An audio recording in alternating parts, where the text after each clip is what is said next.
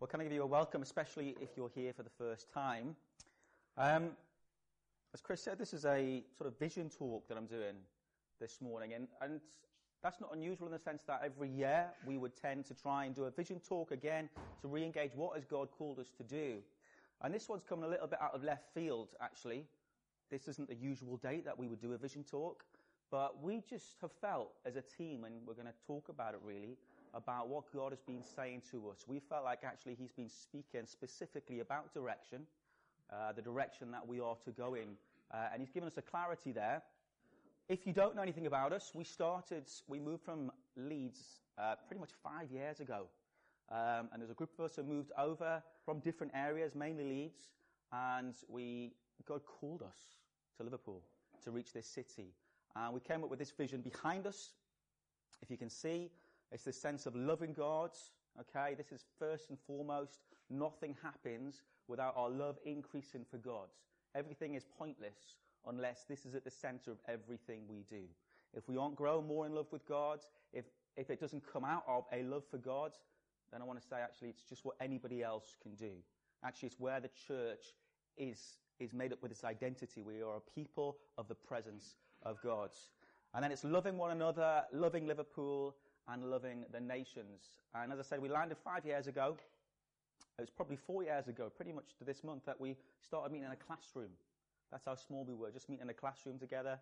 And then we started meeting in the drama hall, and here we are today, meeting in this hall. So we have moved from venue to venue in the school. The school's been brilliant. And looking at vision, I just, just as a slight caveat as well, almost always, and so I want to make sort of an apology this morning, almost always we would preach directly from a passage in the Bible. Okay? Even when I was doing vision, so the vision we did last time, I was looking specifically at Acts 2. This morning, I'm not using a passage. Okay? We're bringing some stuff on where we feel like God's guiding us. That doesn't mean it's not biblical. There will be biblical references. But I do, just, just in case you're here for the first time, every Sunday, and this is where our members know, every Sunday we would preach exegetically from the Bible. We believe that the Word of God is living and active. We believe uh, it, is, um, it is God's word. It's an inspired word for us. Okay? But I want to look at vision. Vision's a funny thing, is it? Because it's an amazingly powerful tool. And it can have the most amazing impact when we grasp hold of a vision that compels us. It can make us go to extraordinary lengths. It can have astonishing effects and results when it's fulfilled. And I was thinking about visionaries that we have in the modern world today, or people who have been, who have had a huge impact on our world as visionaries. Uh, the first one I was thinking about was Henry Ford.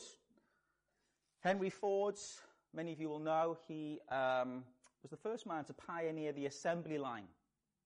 He saw the automobile, decided this wasn't just for the very wealthy. This wasn't just for the very wealthy. The automobile, it, he wanted to see an automobile in every home. He wanted every person to be able to afford a car. And actually, he invented this process that he could mass produce cars. And now, thinking about our modern day, to think about it without that is unthinkable. Okay? He saw something and he inspired people to get alongside and to see this vision outworked. And he managed it. There we go. Thomas Edison the light bulb. He introduced one of the first commercial electric grids in the world. Within 50 years of Edison introducing the electric grid, gaslight was all but forgotten. And this was how they lived. Gas lights. And elect- electricity emerged as the power source for the masses. And we know today, electricity, what would we be doing without electricity? Okay, here we have a man who saw something, he recognized something, he invented something, and actually it's had a huge impact on the world. The next one we know, most of us will know who invented Facebook was Mark Zuckerberg, and he had a vision that people could engage online like never before, that people could create friendships and keep connected with each other. And he brought people online to this vision. And actually, social media today we see is a massive massive part of our world, isn't it? And to think about it, I mean, thinking about our youth are sitting in here, for them to think about a world without social media, I think is probably pretty hard. We can remember, but actually for our youth, they probably can't remember a world without it. And finally, Apple. This is an old Apple slogan, but Steve Jobs. And I just want to tell a story about Steve Jobs. He's no longer with us, obviously, but he, as we know, invented the Mac. He invented the uh, personal computer alongside Steve Wozniak. And um, he had a vision about the computer. He had a vision that this wasn't just about businesses owning large computer systems. This was about every home having access to a personal computer. He believed that this would revolutionize the world that we live in. And uh, this story that I read, he says he took the plunge, he started his own company. The problem was that he knew computers, but he didn't know business so well. And he needed the best CEO he could get. And for him, he knew exactly who he wanted as his CEO. And it was a man called John Sculley. And John Sculley was a current CEO of a big corporation called Pepsi Cola. Okay? And he decided this was the guy that he wanted. So he had to convince John Sculley to come work for this little company that had no name, no real brand, um, and no, no success to it. And he wanted to persuade him to leave this prominent position that he worked for in one of the biggest companies in the world and come and be the CEO of his business. And some way, somehow, Steve managed to schedule a meeting with John Sculley. And they sat down, and John Sculley listened patiently to this young man's presentation. He even allowed Steve, it says, to schedule another meeting. And finally, after several appointments, Sculley introduced Steve to the reality of life. And he said to Steve, listen, you'd have to give me a million dollar salary.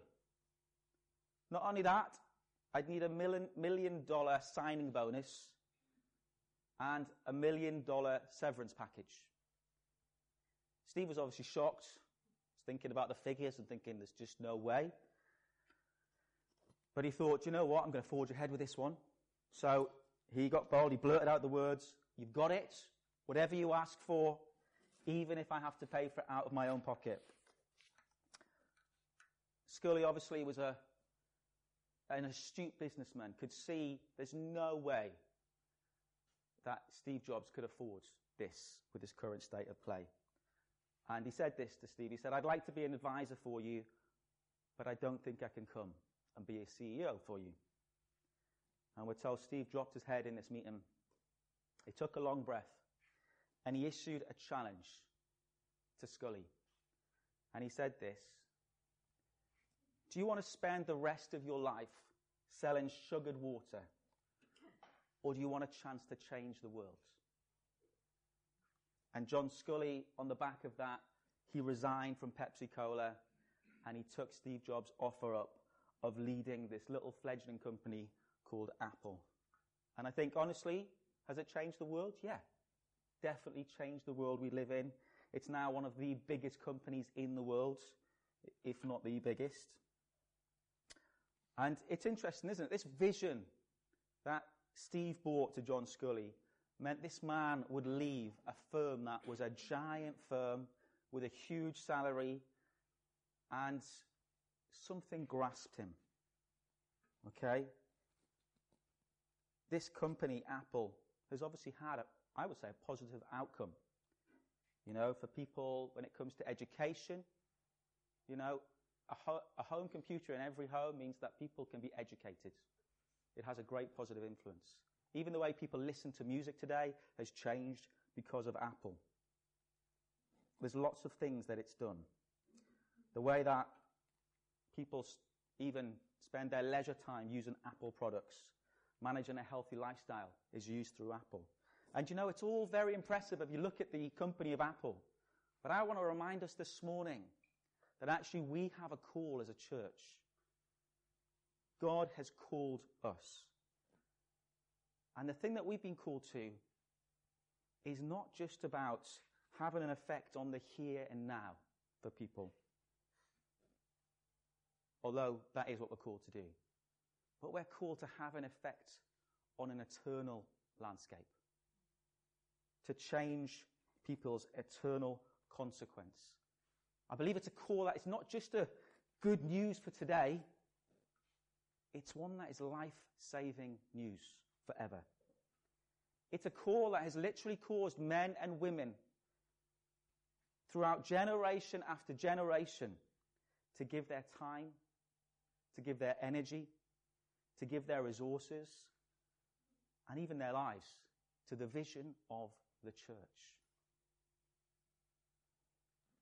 It's a vision that has captured hearts and minds for many men and women for centuries. That's the church. So, what is it? Bill Hybels says this about the church. He says, There is nothing like the local church when it's working right. Its beauty is indescribable, its power is breathtaking, its potential is unlimited, it comforts the grieving and heals the broken in the context of community. It builds bridges to seekers and offers truth to the confused. It provides resources for those in need and opens its arms to the forgotten, the downtrodden, the disillusioned. It breaks the chains of addiction, frees the oppressed, and offers belonging to the marginalized of this world.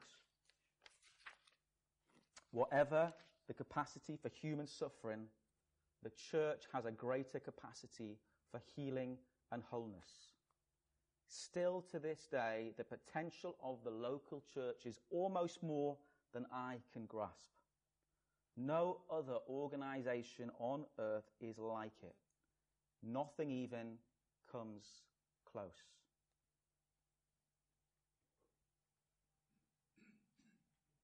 He describes the church as the hope of the world.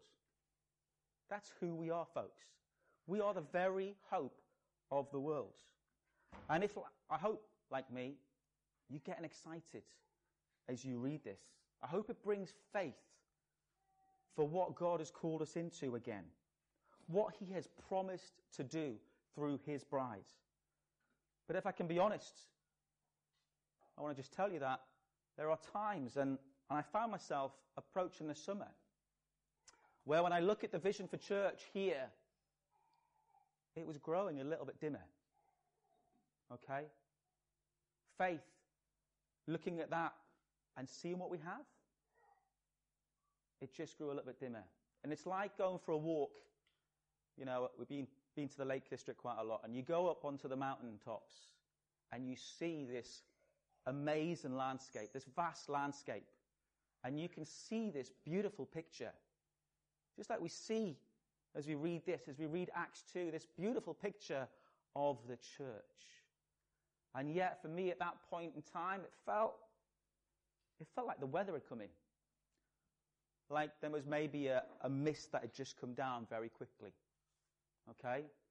And this can happen at times. And actually, the landscape hasn't changed.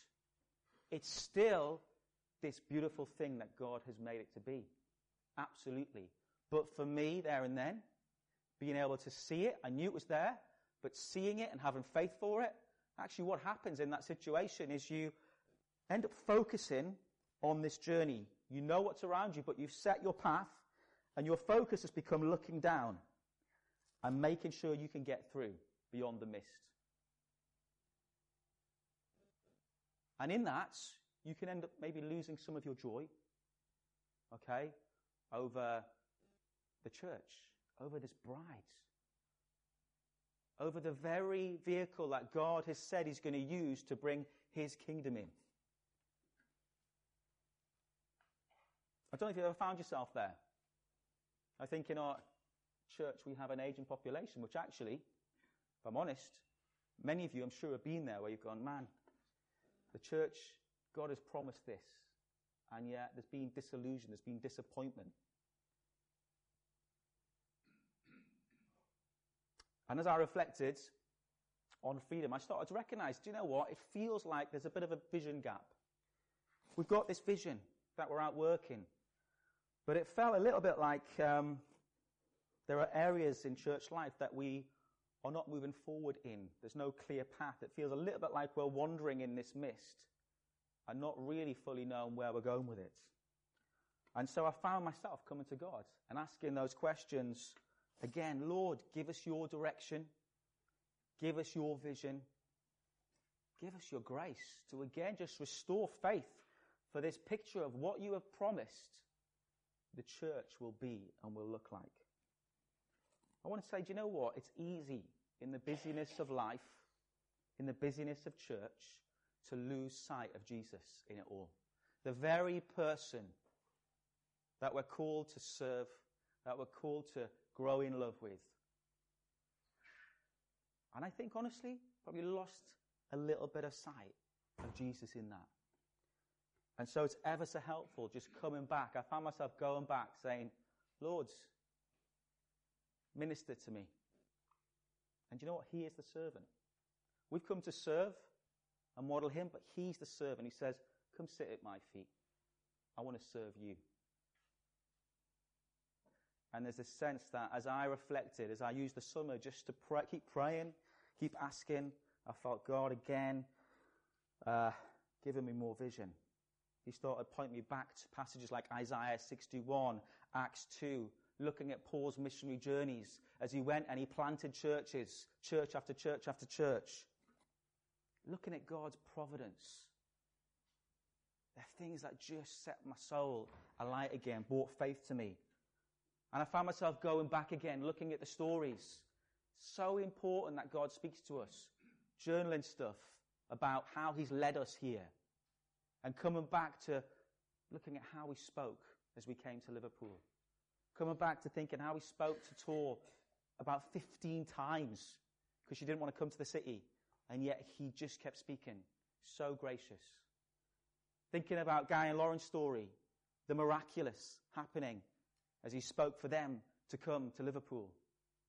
Many miraculous stories that he has a purpose and a plan for this city. And this rose faith. That God has a plan and a purpose for this city. He has a plan to reach some of the poorest areas of this city. He has a plan for us as a church to reach out to those who are drowning in debt. He has a plan for those who feel abandoned and lonely. He has a plan to bring purpose to those who feel none, who don't know where they're going. He has a plan to release those who are in bondage bondage to slavery, to drugs, to uh, sex trafficking, to abusive relationships. He has a plan to bring joy to those who have none. And as we as a team started praying for more direction, is what we do. I got a phone call. It was literally the week before the summer holidays from Childwall Valley Methodist Church. And we've met in this church before. Show that next slide. Got a phone call from these guys, and it was the vicar explaining that they'd got permission from the Methodist board to sell this building. It was now up for sale. And they think it was going to go for about 450, 500,000 pounds. And it would be given to the highest bidder, whoever that was. It was going to be offered to developers.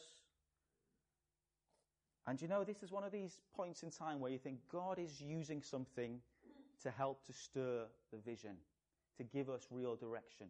Because when you're offered this like this, it makes you, it forces you to make sure you've got a clear direction from God and where He wants you to go. And you know, as we prayed, I was, I was quite surprised. The thought of a building midweek, instead of just on a Sunday morning, that we could run ministries out of, it's exciting. The thought of set up and pack down being 10 times easier every week was pretty alluring. The thought of a project, you know, I thought, yeah. But you know when it came to feeling peace or faith for this building just wasn't there. The thought of spending half a million pounds on a building which is sort of 500 metres away, doesn't have the parking that we have here, doesn't have the facilities that we have there, isn't as publicly, publicly visible, just made me go, ugh. The thought of spending major amounts of money on a building that wasn't going to change or, or give us anything additional. Just thought, no, this doesn't feel right. But what it did do is it allowed us to start coming back to God again and saying, Lord, what have you got for us? And we started this conversation. What is the vision?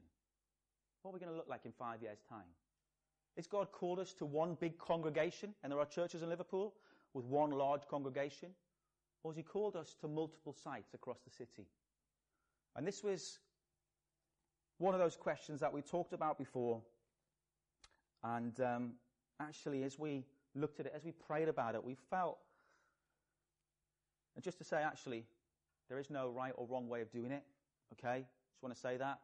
We need large churches in the city that have huge influence, and we need small churches in the city where there's multiple sites. There isn't a right or a wrong way of doing it. But as we prayed about it, we felt, as we looked at Liverpool and we looked at the needs of this city, and we looked at the gift set of the team that we have here, we felt like God was calling us to a multi site vision. To have multiple sites across this city. And you know, Liverpool is, as a city, it's quite a parochial city. There are many parts of the city that people will just not travel for.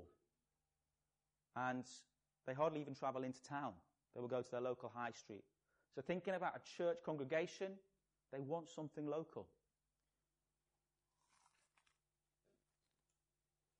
We're called as a church to reach this city.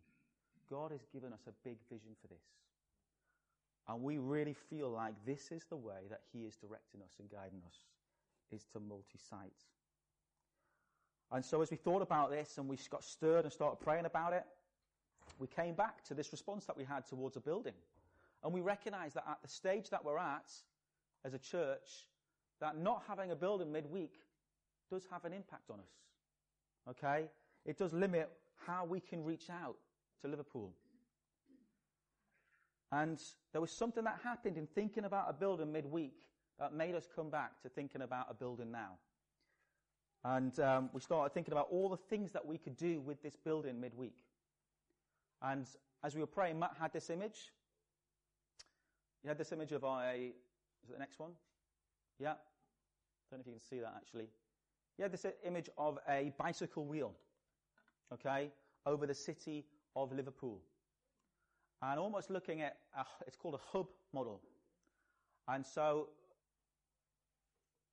we felt that this picture served us as we thought about how are we going to reach this city? How are we going to do it with multi-site? And we started thinking about this idea of a hub. Um, and this hub, just to say, it's placed there on the map. It's not it's never going to be a perfect circle. It may not be placed there on the map. It's just to help you to understand. Okay? Before you go saying, it's there then. No. The idea behind a hub, the idea behind having a building midweek means that we can serve the city in a way that we can't at the minute. And it excites us. So all that social action that we do with baby basics, you know, giving away hundreds of baskets literally to the most vulnerable women in Liverpool. It's a phenomenal thing that we're having an impact on this city. And I was speaking to Steph, who was here this week, and he said, for him, there's this element of if the church shut the doors tomorrow, would your neighborhood realize? Would it have an impact on the city?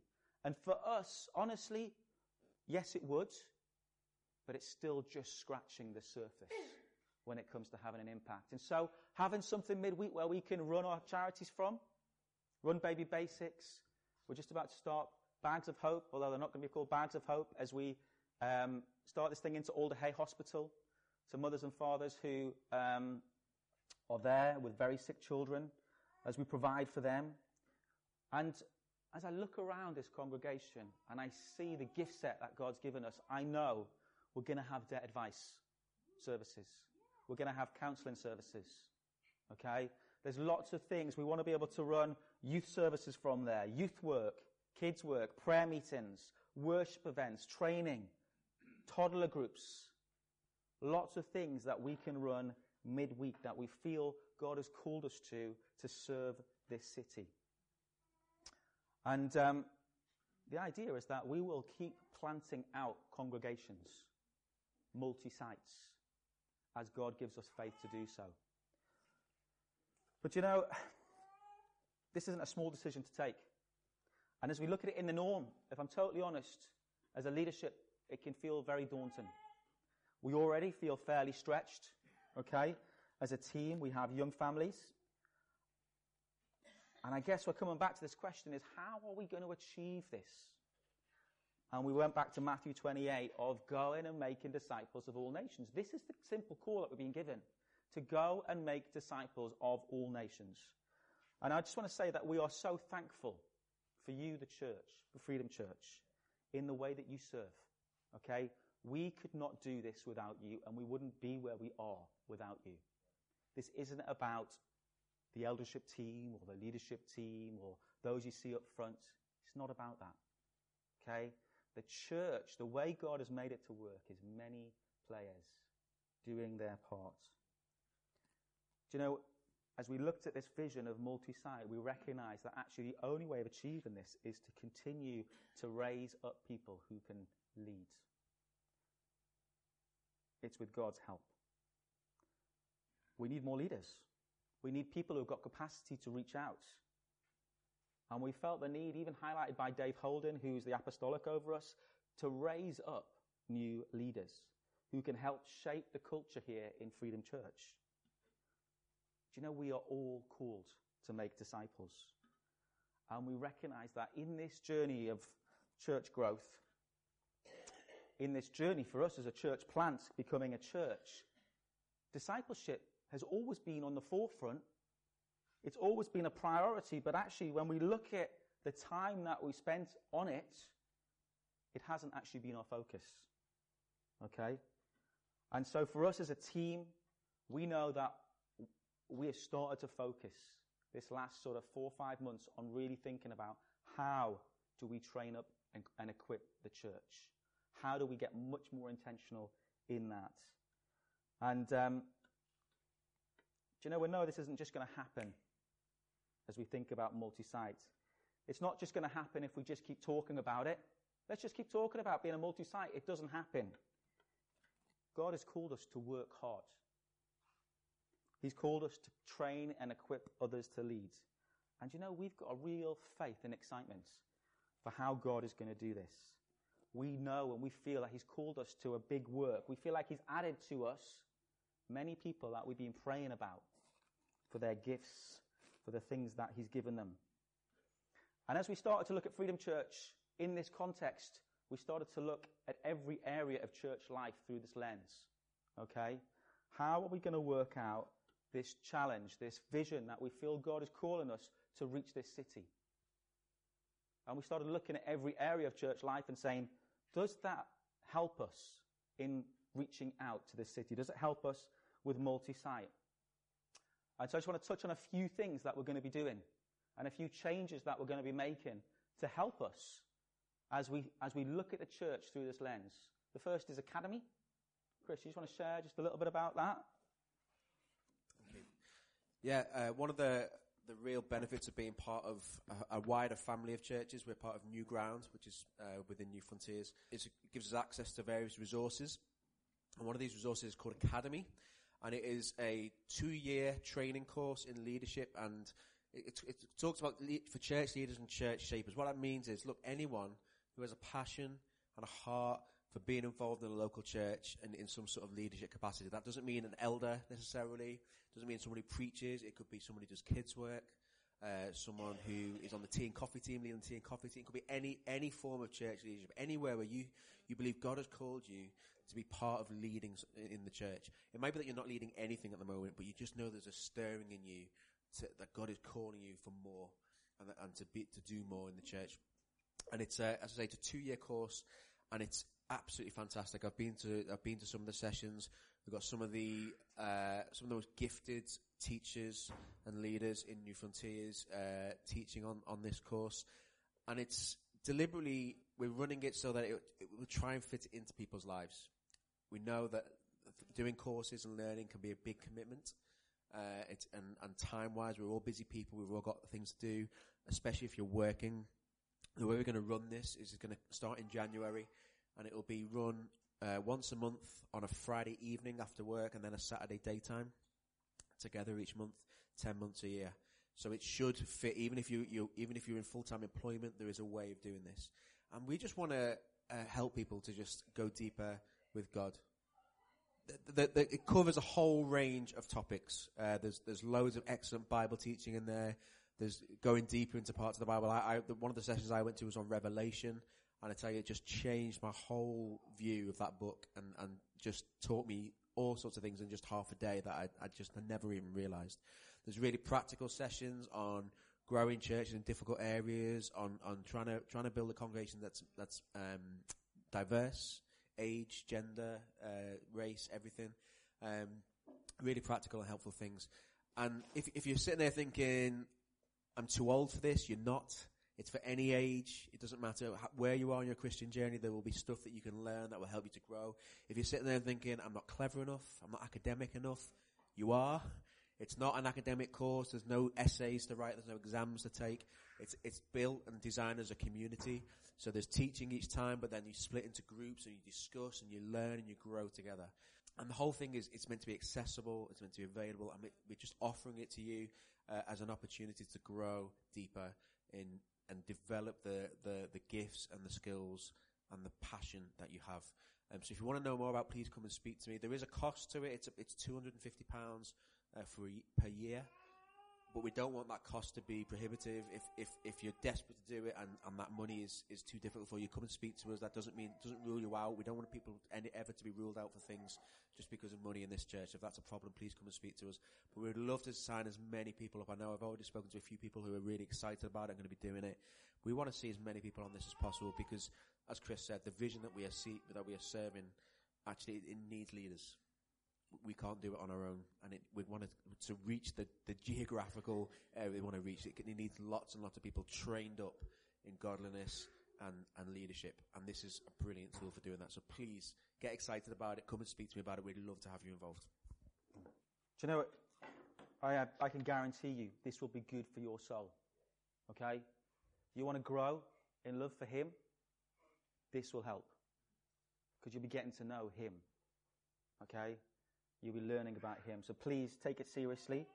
Um, just a few other little things that we're going to be changing. One is uh, our life groups are growing. We've got seven life groups now. And we've been very fluid with them. And, and for our leaders in the life groups, we've essentially said, do what you want to do. Um, but as we grow, we do need a little bit more uniformity. Okay, so one of the things that we're going to be doing is making sure that we can apply the Word of God from the Sunday. So we're going to be starting to ask groups to cover the word that was brought on the Sunday.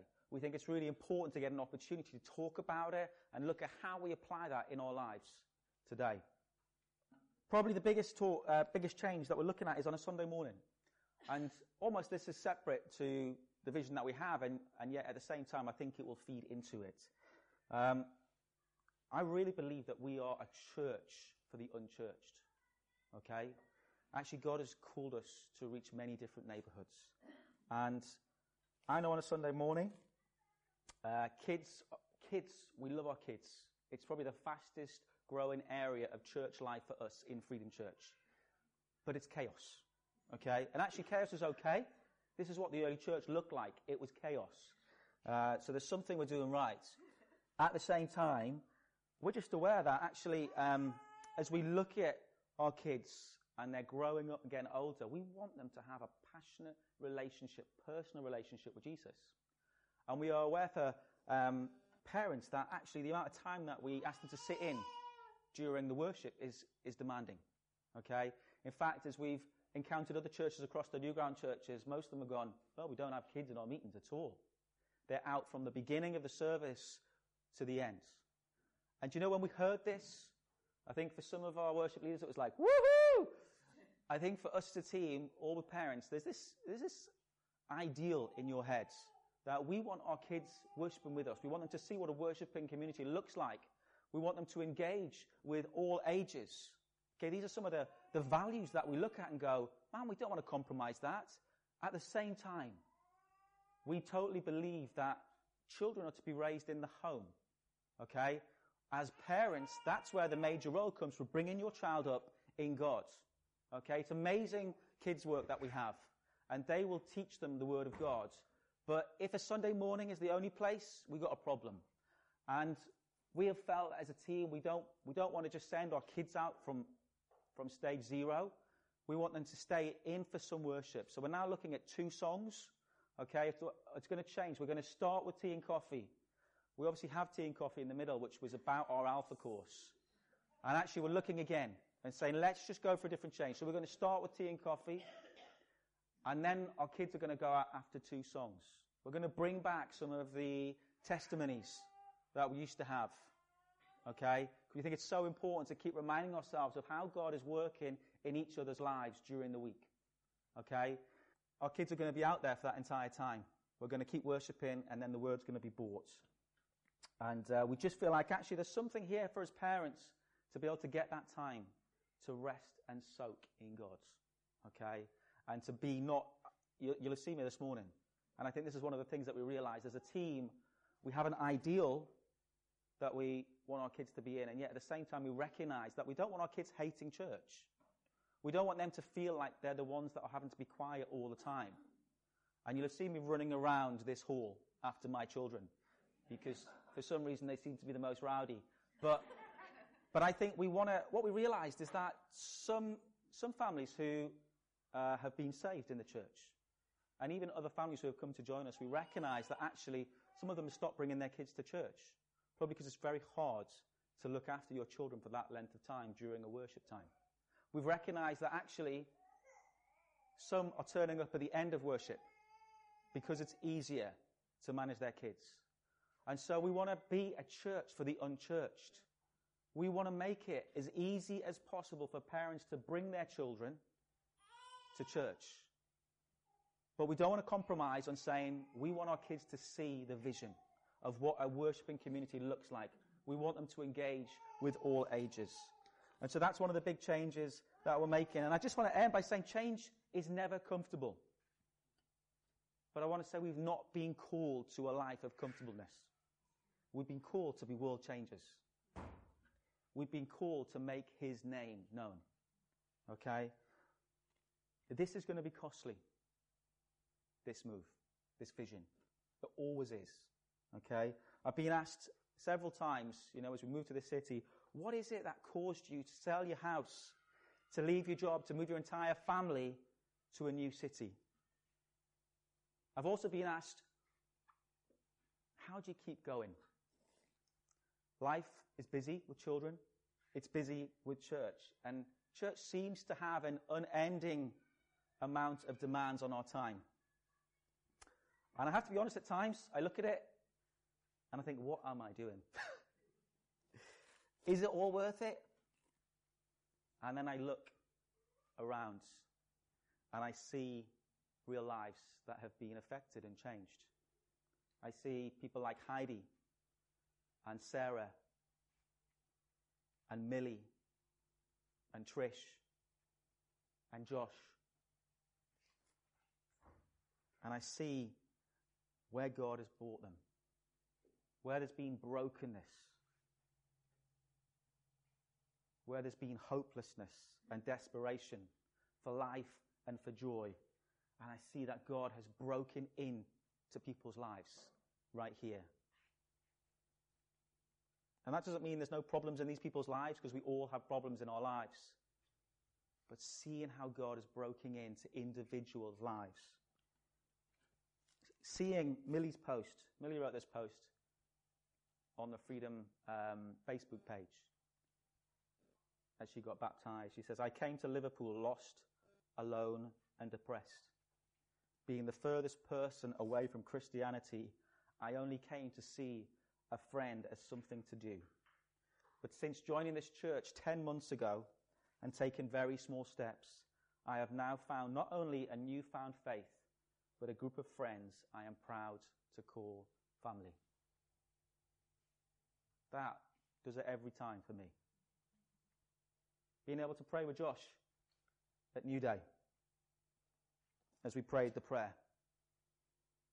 Being able to take him to the bookshop and buy his first Bible with him. seeing noticeable change, almost instantaneous. He didn't want to go in and listen to a May meeting session, and actually there was an interest. Suddenly, God had done something. There was an engagement in wanting to know more about who Jesus was. And you know, there's a cost. And it's costly for us, it's costly for you. It's costly when it comes to our time. It's costly when it comes to spending time with our kids or with, with my wife. It's costly in money and resource that we plow into Freedom Church. But when we look at the stories of change and transformation, when we see you supporting each other through life's difficult circumstances, we see the help and the care and the prayer that the church provides. It just makes it all worth it for me. Jesus says, I am the good shepherd. The good shepherd lays down his life for the sheep. Do you know it has cost God so much more than we could ever imagine to restore his people? And it is humbling for me to know that we have a God who would do this for us, even though we persecuted him, we rejected him, we abandoned him, and yet he laid down his life for us. One more quote for you. This is Bill Hybels again. He says, When the Holy Spirit is in charge, and when God's anointing power is on a church, lost people are getting found, found people are growing up, and lonely people are getting enfolded. And bored people are finding a purpose and a cause, and the poor are being cared for. To me, when that's all happening, prompted and empowered by the Spirit, as opposed to fueled by human power, that is the most beautiful activity I've ever witnessed. This vision is not going to actually be achieved by our might, by our strength, by us doing more and more and more. It's a work of the Spirit. But I just want to say that's not a passive role for us. That doesn't mean we sit back and do nothing. It means we cry out to God for His Spirit to fill us, to give us boldness, to give us strength, to give us faith for this picture of His beautiful bride. So, what are we asking you to do, church, Freedom Church? Do you know, unashamedly, I want to call you to get behind and commit to this vision, to extend the reach of His kingdom. We live in a culture, honestly, that is one of total consumerism. What am I getting out of this? But a biblical culture flips this on its head. And it says, What has God given me that I can contribute to the body of Christ? What gifts has He given me to serve this city of Liverpool where God has put me? And I want to say, if you're new here, if you're just looking for a place to just receive from, we sort of understand. Okay? But actually, we don't want to just let that be the place where you sit. We want to help you by equipping you to get back on your feet and to work out this beautiful commission to make disciples. Just to say where this hub is, is determined honestly by God, what He opens up. And we're trusting Him to provide for us a building that will see, serve the needs of this city. And we're trusting Him to place us in a, a location where the hub will be a blessing to us and the city. But it is just a hub, it's just a building. He has called us to be a work in our communities, in our life groups, in our schools, in our uni, in our workplaces, in our sports clubs. Just want to read that uh, original Hybels quote. There is nothing like the local church when it's working right. Its beauty is indescribable. Its power is breathtaking. Its potential is unlimited. It comforts the grieving and heals the broken in the context of community. It builds bridges to seekers and offers truth to the confused. It provides resources for those in need and opens its arms to the forgotten, the downtrodden, the disillusioned. It breaks the chains of addiction, frees the oppressed, and offers belonging to the marginalized of this world. Whatever the capacity for human suffering, the church has a greater capacity for healing and wholeness. Still to this day, the potential of the local church is almost more than I can grasp. No other organization on earth is like the church. Nothing even comes close to it. I want to ask you, does this vision of Christ's church captivate you as it captivates us? And if so, I believe this morning the Holy Spirit wants to implant faith into you today. It is God who says he will build his church, but he wants to use us to do it. And he promises, actually, that he will use us. He's pre- prepared good works in advance for us. And it's his gifts that allow us to build the sort of community that he's describing. And if you're like me, and you're thinking, wow, show me that church, I want to join it. I want to throw you a challenge. How much more exciting to be part of building that together? I want to call you to stand and commit to using the days that you've got, that God has given you, whether you're 15 or 25 or 35 or 55 or 80, to build in this glorious church. And if you're searching for a church here in Liverpool, can I urge you, don't look for simply where you can be served. Look for where you can serve.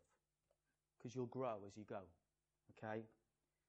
And I want to just end by saying if you felt disillusioned, if you felt let down, if you felt overlooked, if you felt put aside, will you allow God to heal you today? Will you forgive and will you commit to following Him and playing the part that He's prepared for you in your brokenness to work alongside others in theirs? Let's stand.